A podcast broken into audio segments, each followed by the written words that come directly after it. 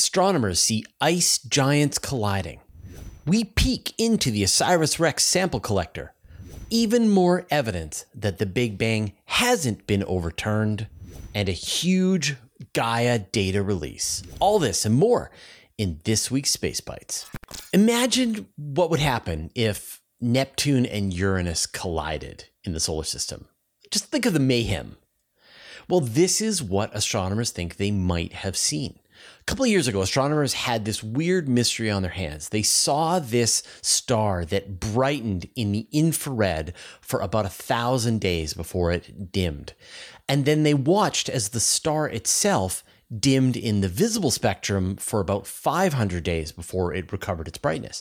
And this was a mystery. And so the astronomers who made this discovery published all these light curves onto the various research forum, and other astronomers were looking through and studying the data.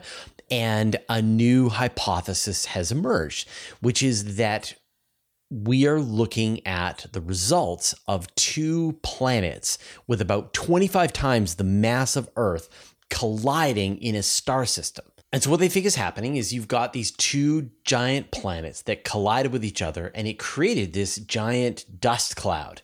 And then this dust cloud moved around and was bright and then started to slowly dissipate into this kind of smear around the star.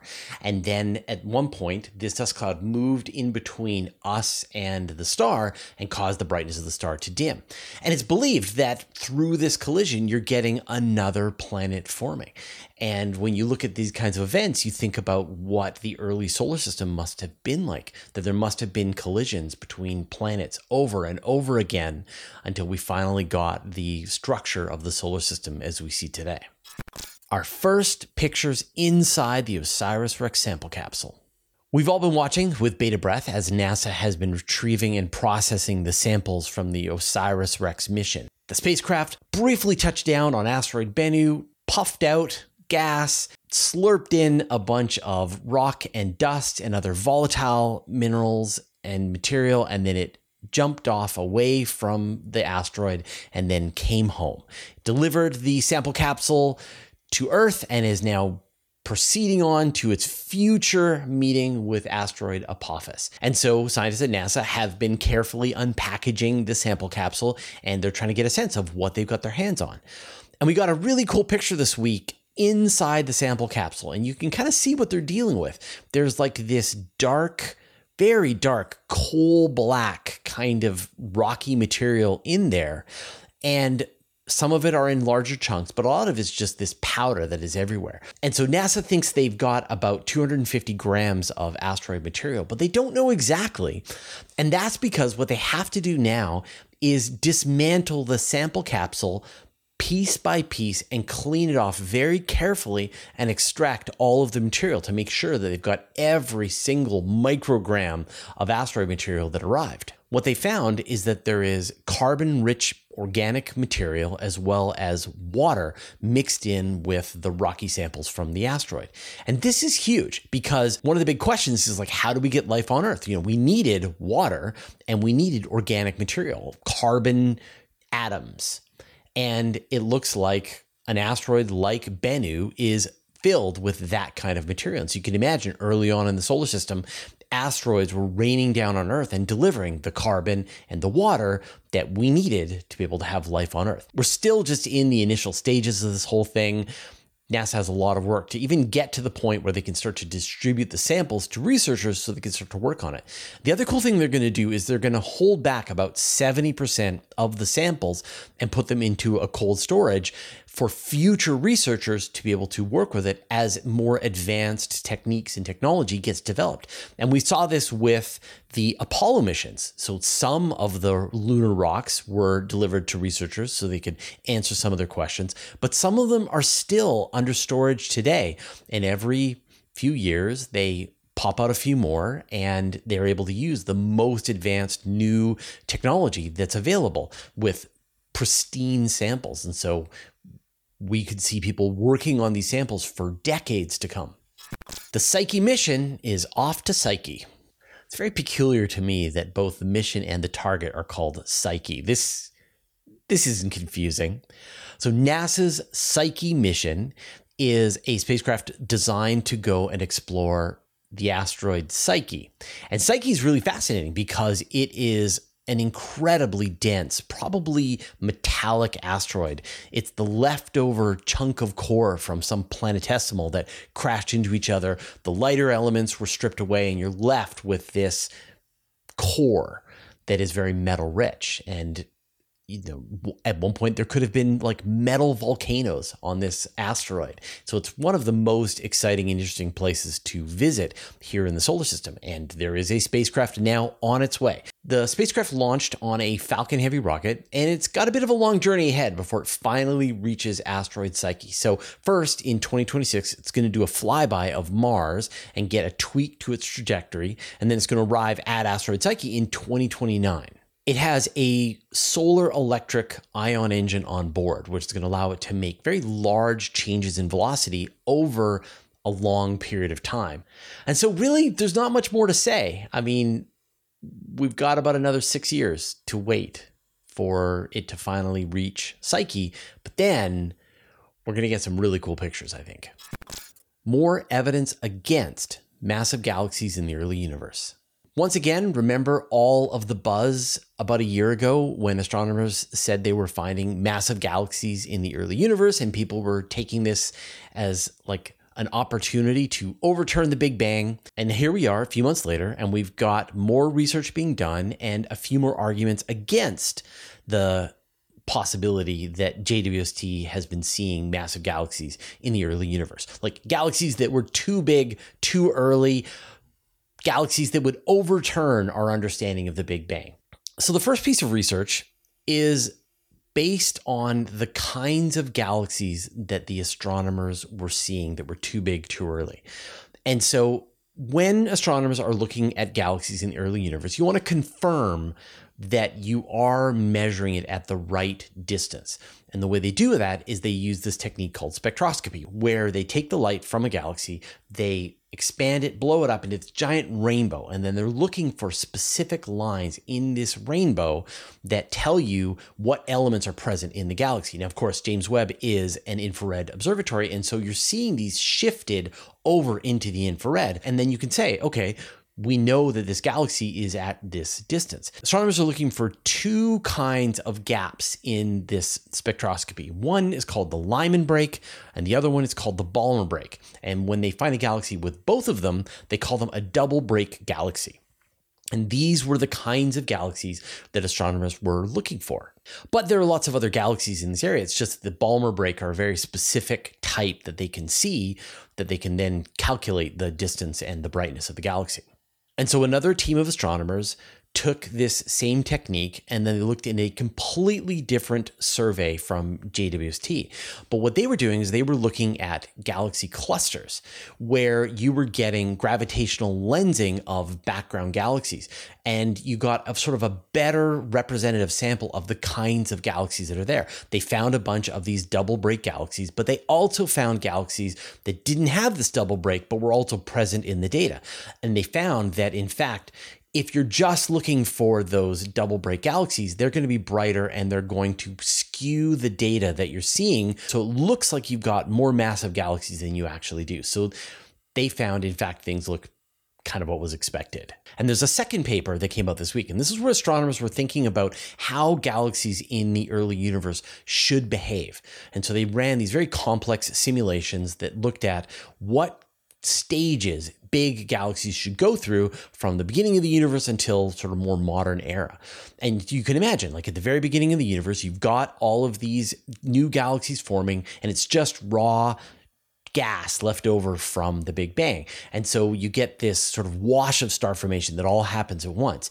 And then the galaxy uses up a lot of its ready-made gas, sort of dials back the star formation, and then the reservoirs pool up, and then it has another flash of star formation, and then it settles back down. And so in theory, in the early universe, within the first, say, billion years, you should get these pulses of star formation that happen on a regular basis.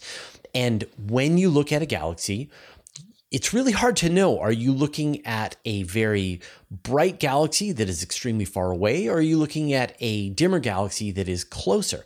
And so if you happen to see these galaxies that are going through these pulses, it will make them seem brighter than they normally would be. And so it could very well be that astronomers thought they were seeing very massive galaxies, but actually they were seeing very bright galaxies because they happened to be going through this, this blast of star formation, and they're about to dial it back down again over the next tens of millions of years. So, you know, like I think, as always, be patient, wait for the science to be done, wait for astronomers to make bold claims, and then wait for other astronomers to overturn those bold claims, and then those astronomers to come back and respond, and then they have agreements and arguments, and eventually you get the scientific consensus. And so we are too early for the scientific consensus, but we will get there. And it's exciting to be part of it as it's happening.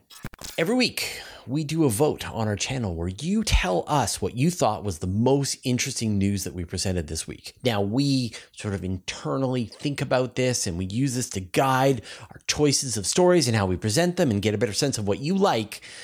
And this week, there was no question that everybody was excited about the discovery of rogue planets in the Orion Nebula. So thank you, everybody who voted on this. I've had a few people ask me, like, how do you find this? And we post this into the community tab on our YouTube channel. And so as you're scrolling on your phone or as you're looking at your YouTube homepage, there will be little blocks, sometimes polls, other pieces of text, photographs, things like that that show up. And that's where they are. Like, it, I know that's not very satisfying.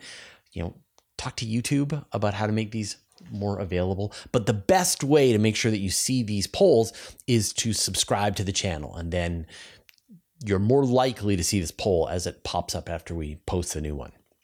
And I guess the other way is like just use YouTube all the time, all day long. Just keep scrolling, refreshing, and just, yeah, that's not super helpful, is it? Even more Gaia data.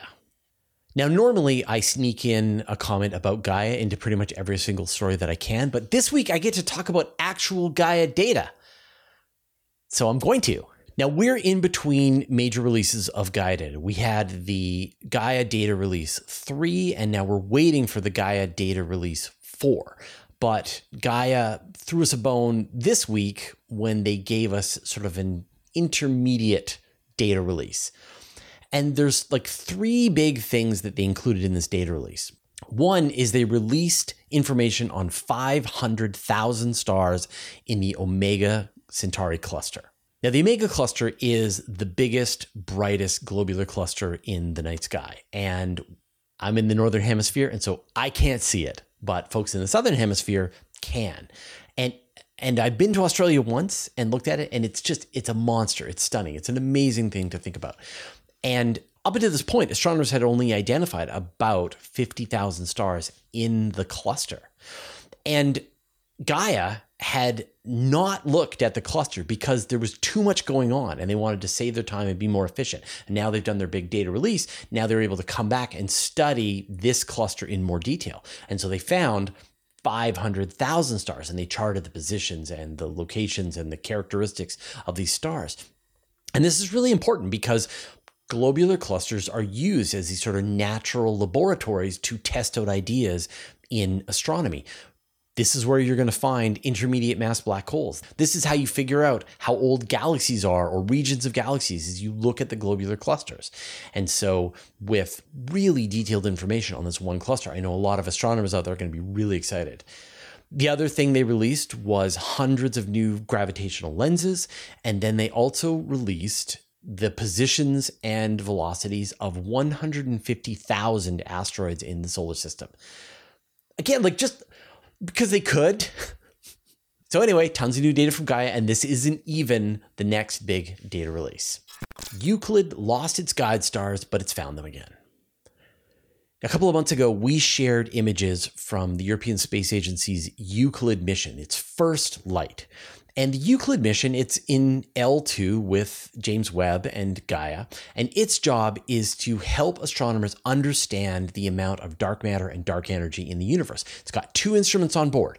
One is visible light, one is infrared, and it's looking at the size and shape of galaxies and also measuring their chemical characteristics.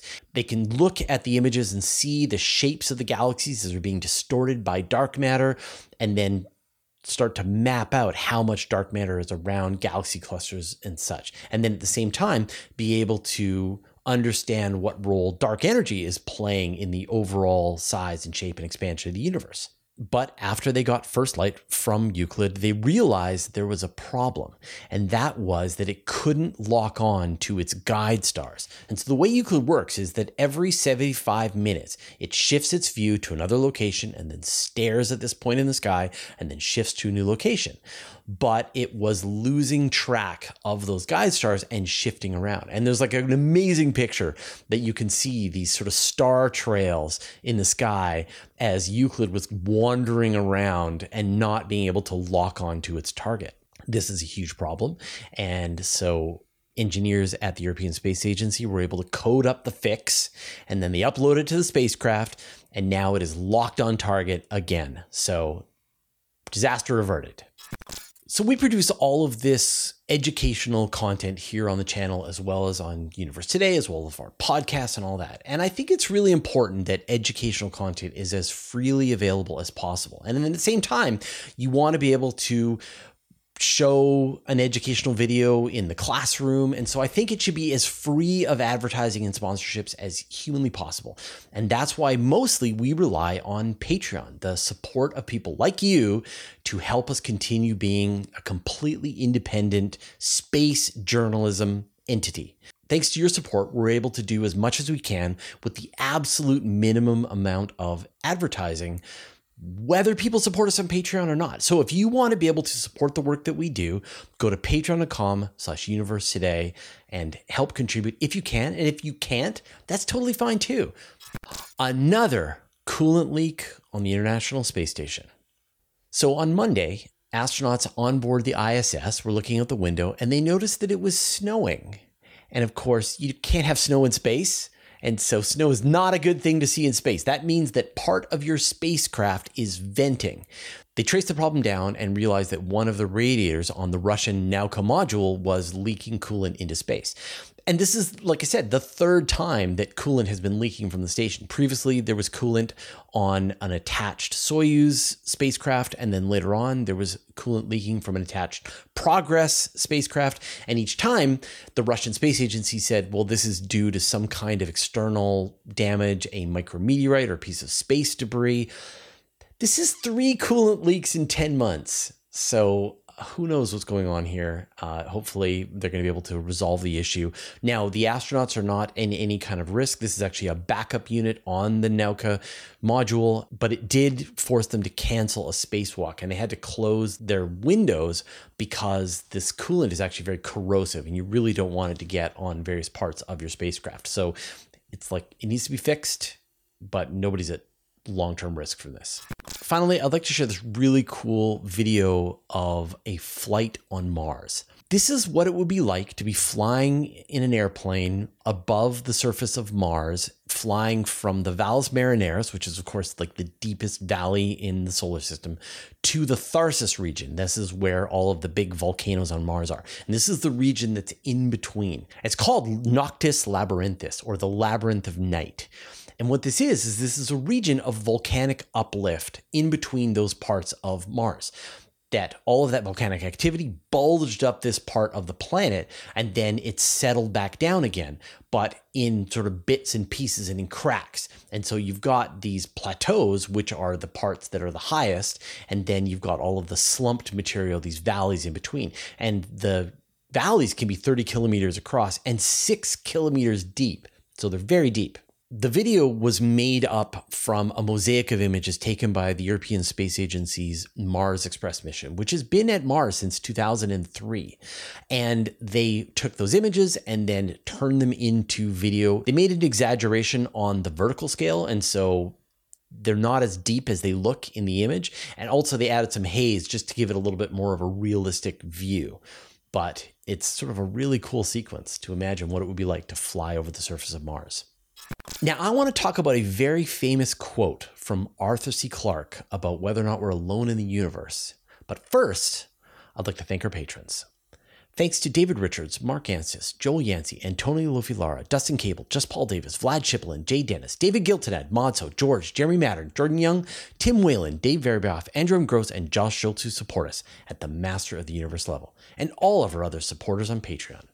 One of my favorite quotes from Arthur C. Clarke is, two possibilities exist. Either we're alone in the universe or we're not. And both are equally terrifying. And I wanted to test how people feel about that idea by doing a poll on my channel. And so I asked people this very simple question. Which would you choose if you could know with one hundred percent certainty? No aliens have ever visited Earth, or aliens are regularly visiting Earth. And I said, I'm not asking what you believe, I'm asking what you would prefer to believe. And at the heart of this, I was really asking people, of those two possibilities, either we're alone in the universe or we're not, both being equally terrifying, which would you prefer? And the results of this poll were surprising. They are perfectly fifty fifty. And at this point, we're at over six thousand four hundred votes, hundreds of comments, and yet it is exactly fifty fifty. And I, you know, obviously I could have asked a much more nuanced question. I said, like, they're regularly visiting Earth and we know that they're friendly, or we know that aliens are in the universe, but they're not here. But I wanted to get a sense. And when you think about the people who believe or disbelieve in the presence of aliens visiting Earth, I think it's really important to be able to separate what we believe based on evidence or lack of evidence and what we would prefer to believe. And I'm a person who, I don't believe that there's aliens in the universe, but I really wish there were. And I'm sure there are people who are the opposite for me, who are certain that aliens are visiting us, but they really wish they weren't. And so think about this in general. When you think about scientific questions and you think about what is the thing that you feel you have evidence for, and what is the thing, what is the outcome that you would prefer? And if the two line up, then you might have a cognitive bias and you might want to sort of sit down and really think about what is the evidence that supports the belief that you have. Anyway, it was a lot of fun uh, to answer this question, and hopefully you enjoy the conversation and more stuff like this. I think I'll ask more of these sort of deeper philosophical questions. I have a bunch more that I want to ask. All right. Thanks, everyone, and we'll see you next week.